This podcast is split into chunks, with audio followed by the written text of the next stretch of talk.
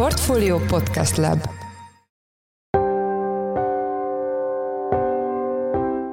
Mindenkit üdvözlünk, ez a Portfolio Checklist szeptember 5-én kedden. A mai műsor első részében azzal foglalkozunk, hogy kitáncolhat a kormány egy olyan terve mögül, ami 2024-től nagyon rosszul érintett volna rengeteg napelemest. Én úgy tudom, hogy nagyságrendileg ez egy ilyen 15 milliárd forintos tétel. Tehát magyarul ennyivel csökkent volna a rezsivédelmi alap felől a költségvetési kifizetés az MVM, mint egyetemes szolgáltató felé, azaz ennyivel nőtt volna a napelemeseknek a, a terhe, és hát ugye most, hogy ez ugye nem történik meg ezzel a visszakozással, igazából ennyivel romlik a rezsivédelmi alap. Na most, hogy ez éves szinten több mint 2500 milliárdos fejezeti keret, és ebből a lakossági rezsivédelem is nagyságrendileg 1500, ami be van tervezve, tehát azért érezzük, hogy ezek azért nagyon apró tételek, versus a másik oldalon azért az is látszott, hogy ott áll több mint 200 ezer háztartás. A témáról Weinhardt Attillát, a portfólió makrogazdasági elemzőjét kérdezzük. Az adás második részében arról lesz szó, hogy egyszer csak 700 milliárd forinttal megnőtt a magyar költségvetés finanszírozási igénye.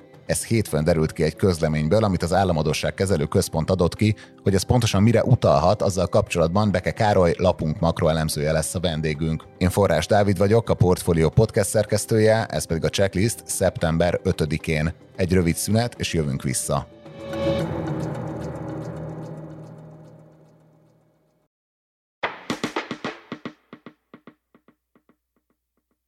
Kocsis Máté Fidesz frakcióvezető kérésére visszatáncolhat a kormány abból a jogszabályváltozási tervezetből, amely jelentősen megváltoztatta volna a megtérülését a korábban felszerelt otthoni napelemeknek. A témával kapcsolatban itt van velünk Weinhardt Attila, a portfólió makroelemzője. Szia, üdvözöllek a műsorban. Szia Dávid, és köszöntöm a hallgatókat is. Szerintem kezdjük azzal, hogy foglald össze röviden, hogy mi változott volna azoknak a fogyasztóknak az életében, akik korábban napelemeket vagy ilyen házi naperőműveket szereltek fel otthonra, és ez miért jött volna különösen kellemetlenül nekik? Az augusztus legvégén érkezett kormányzati jelzés az az volt, hogy 2024-től kezdve mindenki átkerült volna az éves helyett a havi gyakoriságú szaldó elszámolásnak a rendszerébe, így tehát mind aki akár 6-8 évvel ezelőtt telepített, mind aki az elmúlt egy év során telepítette a napelemét, ők gyakorlatilag ebbe a gyakori belszámolási rendszerbe kerültek volna át, és ez mit jelentett volna? Azt jelentette volna, hogy az a többlet villamosenergia, amelyet a nyári napsütéses hónapokban megtermelt a, házi erőművük, és mondjuk nem használták el, ezért feltelepítették a hálózatba, ezt a többlet mennyiséget ezt nem tudták volna szembeállítani azokkal a hónapokkal, ezek jellemzően az őszi-téli hónapok, amelykor kevesebb a napsütés, kevesebb villamos energiát tudnak betáplálni a rendszerbe, viszont cserébe jellemzően magasabb a fogyasztásuk, főleg ha átállították például a fűtésüket is elektromos fűtésre, akkor ugye igazán felfut az áram felhasználása a hálózatból, tehát, hogy magyarul, amit nyári hónapokban megtermeltek pluszban, azt nem tudták volna kinettozni a téli hónapok intenzívebb áramfelhasználásával, hiszen havi szinten kell elszámolni, és így gyakorlatilag ez a teljes megtérülését az ő saját napelemes rendszerüknek egészen más matek szerint hozta volna ki, jellemzően jó pár évvel megnyúlt volna ez a megtérülés, illetve ha valaki például akár a 0%-os MFB hitelt felvette ezeknek a rendszereknek a telepítésére és a fűtéskorszerűsítésre, akkor gyakorlatilag nem csak az van, hogy az áramszámlájukat nem sikerül lenullázni, hanem még közben törlesztik is akár sok éven keresztül a hitelt. Tehát összességében gyakorlatilag egy lényegesen kedvezőtlenebb pénzügyi helyzetbe kerültek volna a megtérülésileg, és hát ami lényeges, az, hogy egy korábban egyértelműnek tűnő kormányzati ígérethez képest egy elég más típusú valósággal találták volna szembe magukat. Igen, hát az egész ügyből elég nagy felhördülés lett, nyilván a sajtó is nagyon részletesen foglalkozott az ügyel, te nagyon sok elemzés cikket írtál ebből, illetve ugye láttuk azt is, hogy közösségi médiában, főleg Facebookon ugye mindenféle csoportok, ilyen perközösségek alapításáról volt szó, tehát tényleg ilyen nagyon nagy felháborodás lett ebből, és hát most úgy néz ki, ugye, hogy ma délelőtt, ahogy megírtad, ugye Kocsis Máté a Facebookon kérte fel, vagy nem tudom mit mondjak, Lantos Csaba energiaügyi minisztert, ugye Kocsis Kovács Máté, a Fidesz frakcióvezetője kérte fel a minisztert, hogy álljon el ettől a változtatási szándékától a kormány. Itt van-e még bármi plusz info ezzel kapcsolatban, és hát maradt-e bármilyen további bizonytalanság? Ez egy nagy változás, hiszen gyakorlatilag ez a frakcióvezetői kérés ez azt jelenti, hogy ne változzon évesről havi szaldóra a már rendszert telepítőknek az elszámolási gyakorisága, hanem 2024-től kezdve is ugyanúgy éves szaldó szerint számoljanak el. Tehát magyarul, mintha mi se történt volna, végülis ugyanez a folyamat zajlik tovább, és ezt az átmeneti másfél hetes periódust, ezt ilyen értelemben zárójelbe tehetjük. Az egyelőre azonban továbbra sem teljesen biztos, hogy itt a rendszer teljesen érintetlen marad, hiszen itt ugye azért az nincs ebben a, a frakcióvezetői kérésben benne, hogy az elszámolási számok és a be- és a kitáplálásnak a különböző paramétereihez esetleg szintén ne nyúljon hozzá a kormány, és hát arról egyelőre abszolút nem tudunk semmit, hogy 2024. januártól kezdve, akik majd újonnan csatlakoznak a hálózathoz, hogy ők a egyébként uniós direktíva miatt valóban bekövetkező változást azt hogyan élik meg, tehát magyarul a bruttó elszámolásban pontosan milyen paraméterek mellett fognak tudni betáplálni és vételezni a hálózatból, ezt egyáltalán nem tudjuk egyelőre. Igen, de végül is ott lehet azt mondani, hogy ők már legalább azoknak az információknak a birtokában fognak tudni pénzügyi döntést hozni, amik akkor lesznek érvényesek, tehát hogy nem egy már megtörtént beruházásuknak a megtérülését tolnák el. Igen, valóban, tehát a frakcióvezetői posztnak a lényegi eleme az az volt, hogy az nem fair, hogy egy korábbi ígéretet, egy világos, transzparens ígéretet a kormány visszamenőleges hatállyal, lényegében pénzügyi értelemben visszamenőleges hatállyal megváltoztat, és ennek ürügyén kéri az energetikai minisztert arra, hogy ezt a javaslatot gondolja át és vonja vissza. Érdemes még azt azért megjegyezni, hogy az energetikai miniszter tartalmában lényegében azt jelentette be, amely egy tavaly novemberi energiahivatali rendeletmódosításban lényegében benne volt, Igaz, nehezen lehetett érteni összetett mondatok formájában, mi is akkor próbáltunk ennek utána járni, a szakmai szervezeteket is megkérdezve, hogy ki hogy értelmezi ezt. Volt egy olyan típusú értelmezés, hogy valójában egyébként egy éve az asztalon van ez a, az évesből a havi szaldóba való átváltozásnak a, a, a bejelentése. Nyilván nagyon sok minden történt itt az elmúlt egy év során, és ez nem volt annyira a fókuszban, de gyakorlatilag most abban a kényes helyzetben van az egész döntéshozatali rendszer, hogy van egy érvényes megrendeletmódosítás, egy független energetikai hatósági rendeletmódosítás, tehát hogy valójában itt most annak is potenciálisan változnia kellene, a, olyan értelemben, hogy akkor itt 24-től nem történik változás a már telepített rendszerekben, és hát nyilván ezzel egyúttal 24-től, aki majd újonnan csatlakozik rá, meg ugye egyelőre nem ismerjük, hogy milyen feltételek mellett tud csatlakozni. Te is említettél most egy EU-s szabályozást, és itt az érdekessége ennek a posztnak, amit Kocsis Máté tett ki, hogy gyakorlatilag az eredeti változást, vagy amit beterveztek, azt próbálja az EU-ra kenni, mint hogyha ez egy közösségi jogszabályi, vagy egy közösségi kötelezettségből adódó intézkedése lenne a kormánynak. Ez így ebben a formában mennyire állja meg a helyét? Ez nem állja meg a helyét, hiszen a 2019-es évi uniós direktívának az ide vonatkozó pontja az igazából azt rögzíti, hogy 2024-től kezdve csak a bruttó elszámolási megközelítés szerint csatlakozhatnak újonnan magyar háztartások. Arról nem mond semmit ez az uniós direktíva, hogy akik már megkötött szerződéssel rendelkeznek 23 végéig, ez lehet éves szaldó, havi, negyedéves, féléves, akármilyen gyakoriságú, hogy ő velük mit kezdjenek. Igazából ott az a lényeg, hogy a szerzett jogok ne sérüljenek, tehát aki a beruházási döntés meghozatalának az időpontjában ismert feltételek mentén meghozta ezt a döntést és beruházott, hogy ezeknek a joga ne sérüljön később, és valójában pontosan ezt hangsúlyozza ezzel a csavaros javaslattal a Facebook posztban a frakcióvezető is, hogy a szerzett jogok ne sérüljenek, de hangsúlyozom, ez nem az uniós direktívából vonatkozik az éves szaldósokra,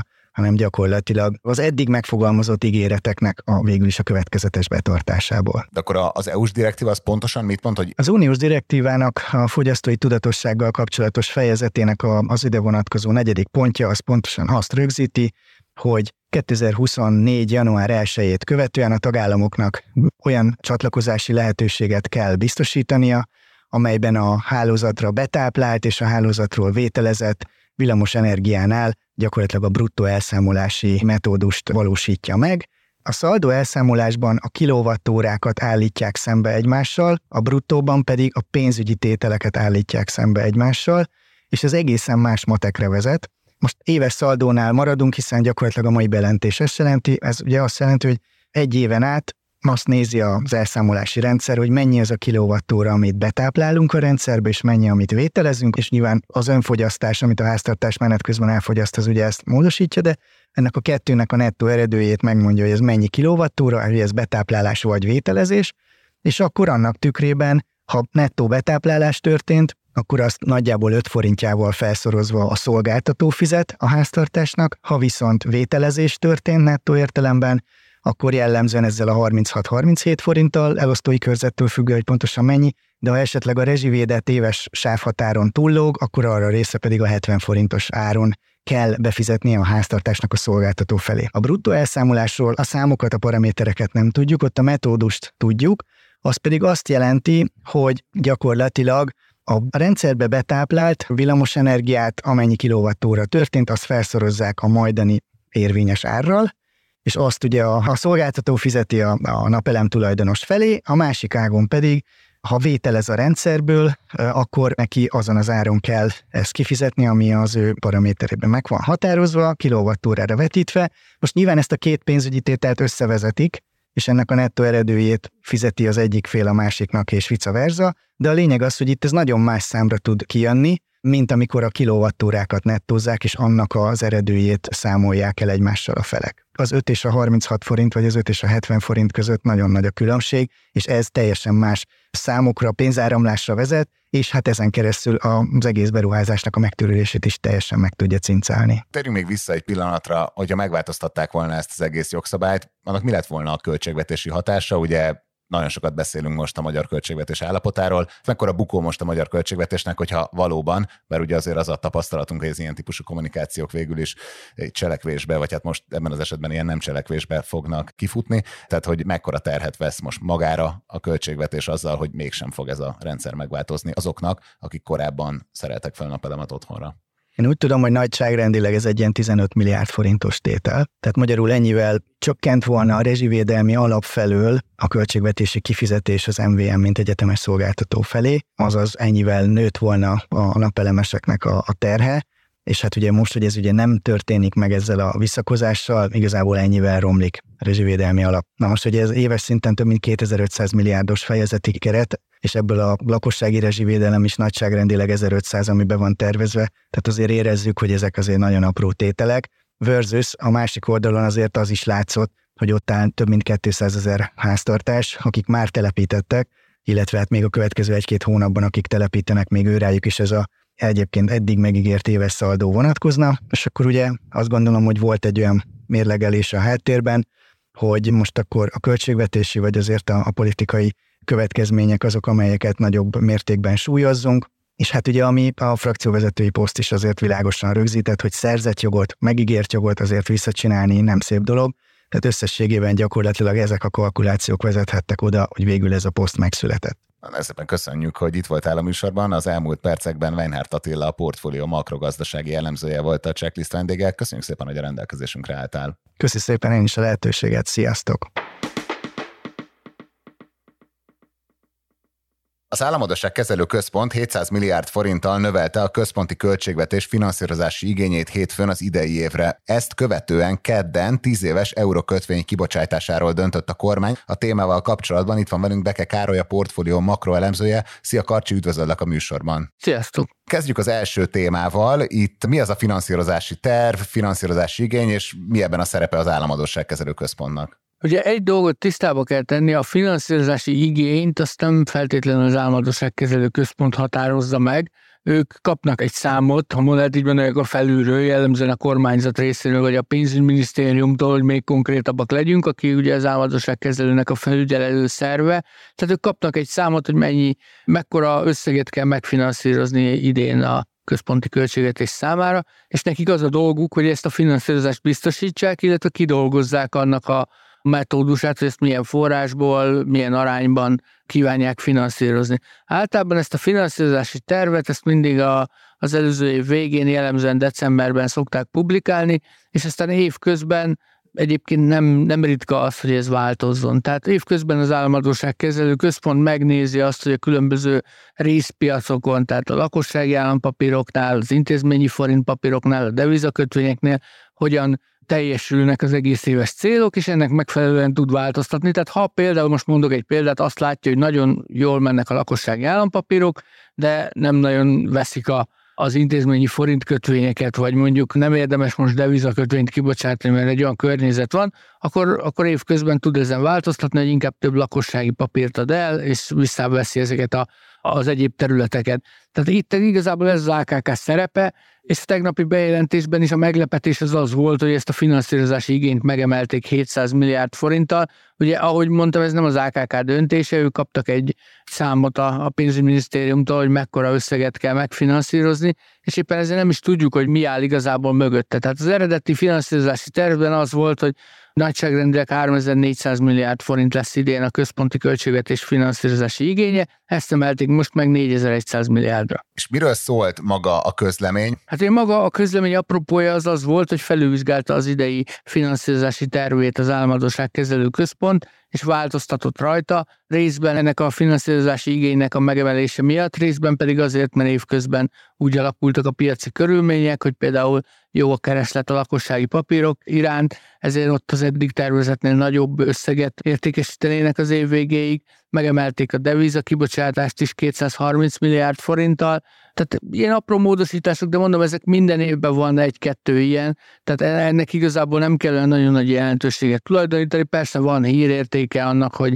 a tervekhez képest máshogy alakul az állam finanszírozása. És az mennyire gyakori, hogy egy ilyen típusú és ekkora mértékű változás van a finanszírozási igényben évközben? Hát én most nem tudom az elmúlt éveket egészen pontosan, hogy ott hogy alakult menet közben, de az mindenképpen meglepő, lehet így mondani, hogy, hogy nagyjából egy a GDP 0,9%-ának megfelelő tétellel megemelték ezt a finanszírozási igényt. Ugye ez, ez alapvetően két dolgot jelenthet, tehát nem szabad a finanszírozási igényt egy az egyben azonosítani a költségvetési hiányjal. Tehát a finanszírozási igény és a költségvetési hiány kapcsolata ugyan erős, tehát nagy részt a költségvetési hiány adja a finanszírozási igényt, de lehetnek különbségek. Ugye költségvetési hiányból is sokféléről beszélhetünk, van az úgynevezett eredményszemléletű hiány, ami a az Európai Uniós elszámolásoknál számít, tehát ott számít ez a 3%-os limit például, de létezik a pénzforgalmi hiány is, ami gyakorlatilag azt jelenti, hogy mekkora összeget kell nominálisan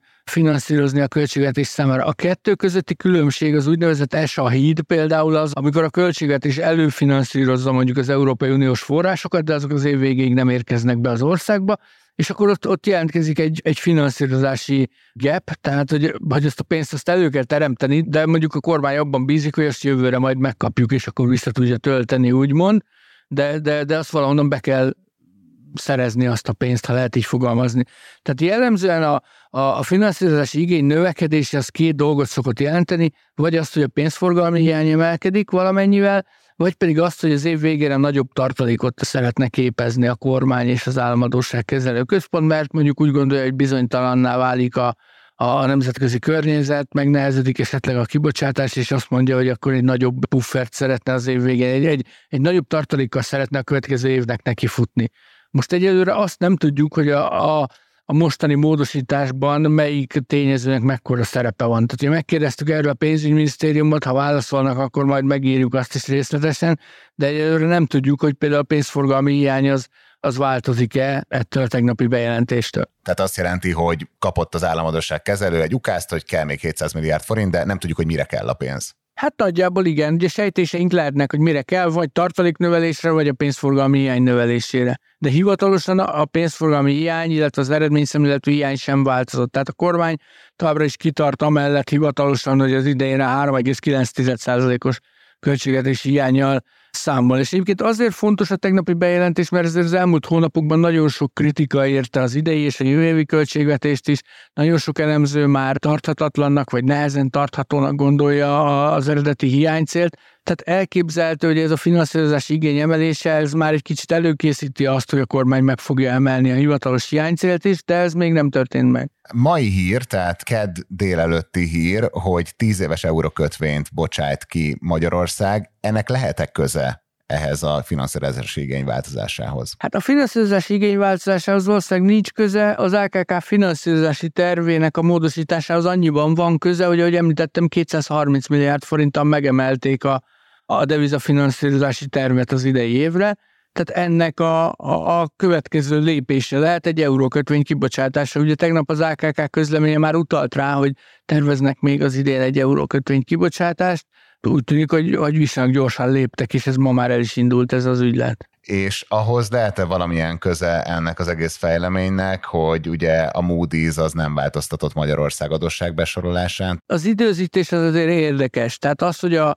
péntek este a Moody's egy talán meglepően optimista döntést hozott, és nem csak a döntés, hanem annak az indoklása. Tehát azért ez a közlemény az kifejezetten optimista volt a magyar gazdasággal kapcsolatban, és inkább a a pozitívumokat emelte ki, majd ezt követően hétfőn jön egy hír a finanszírozási igény növeléséről, kedden pedig egy eurókötvény kibocsátásról.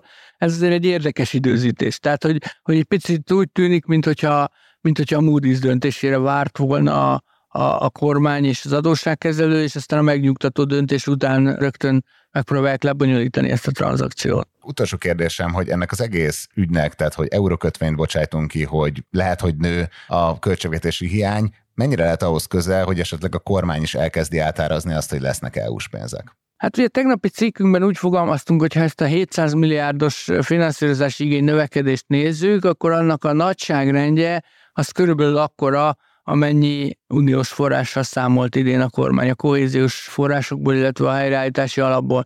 Tehát, hogy ez könnyen jelentheti azt, hogy a kormány sem számol már idén uniós források érkezésével, de hát erre hivatalos választ csak akkor kapunk, hogyha erre valamelyik kormányzati illetékes majd válaszol, akár a pénzügyminisztérium, akár majd Gulyás Gergely következő kormányinfo. Mi feltettük a kérdéseket ezzel kapcsolatban a minisztériumnak, tényleg várjuk a, a válaszukat, és meglátjuk, hogy ők ezzel kapcsolatban mit mondanak. Ugye eredetileg a, a költségvetésben azt hiszem, hogy 408 forint körüli euró-forint árfolyam mellett 900 milliárdos forrásbeáramlásra számolt a, a kormány. Ez a mostani erősebb forint mellett, tehát mondjuk a 385 körüli euróárfolyam mellett, ez már olyan 700-750 milliárdot jelent. Tehát azért mondom, hogy ez a 700 milliárd, ez nagyságrendileg az az összeg, amennyinek be kéne érkeznie az uniós forrásokból. Na ezt köszönjük, hogy a rendelkezésünkre álltál az elmúlt percekben. Beke Károly a portfólió makroelemzője volt a checklist vendége. Köszönjük, hogy ott voltál a műsorban. Köszönöm szépen.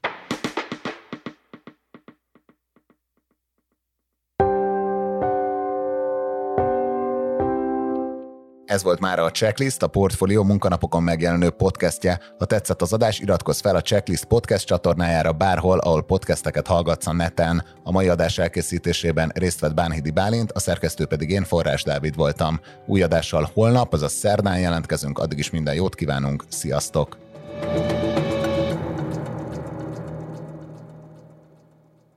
Reklám következik.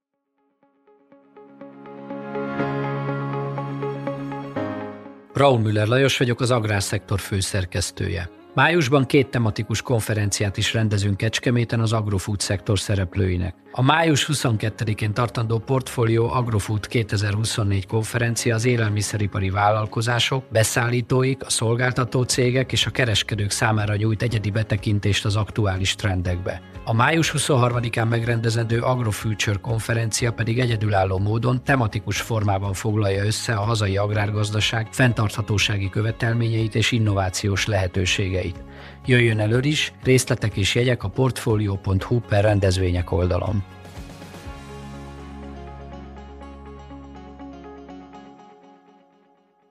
Reklámot hallottak.